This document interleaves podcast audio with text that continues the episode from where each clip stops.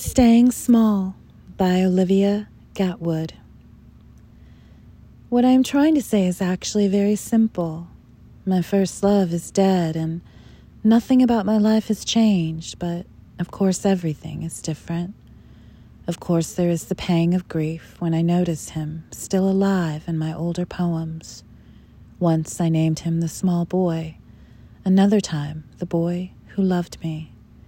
And of course, there is the fact that the fear of running into him in a shopping mall or post office is now entirely fantastical, a dream, a relief, the mundane becoming impossible.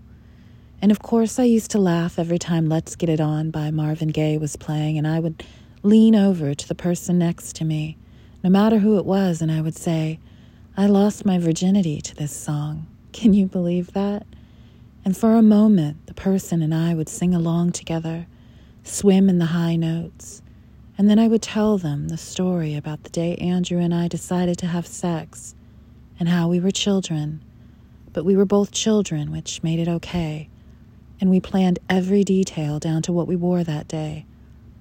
I will tell the listener I wore a skirt because I saw it in the movies and I didn't want him to see me naked, and again, what children we were uncovering the wet myth of sex. And sometimes, depending on who the listener is, they will stiffen at the thought of kids and sex, and I will assure them over and over that we loved each other. We did. I will say I used up a whole disposable camera taking photos of him, and when I got them developed at the pharmacy, I also bought a single frame and chose the picture I loved most and propped it up next to my bed, I will say.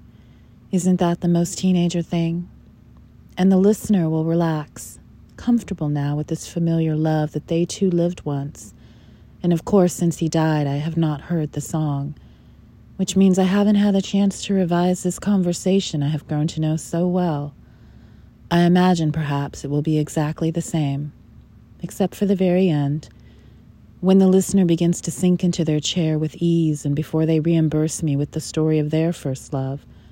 I will say, He's dead now and something, I don't know what, will change. The new knowledge that this small boy, this boy who loved me, this boy who, in a small way, they love now too, is not alive somewhere. He does not reminisce.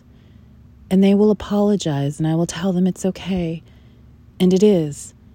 I did not lose someone I love. I lost someone I once loved. I did not have to sell his furniture or start grocery shopping for just myself. There is no phone number I call until the new owner answers. I do not see his shoes at my front door. He had been big for a long time. He had not loved me for a long time. Had he called my name in the post office or shopping mall, his voice, deep and round, no longer in the pitchy flux of adolescence, the song I remember, had he called my name before turning around, I would not have known it was him.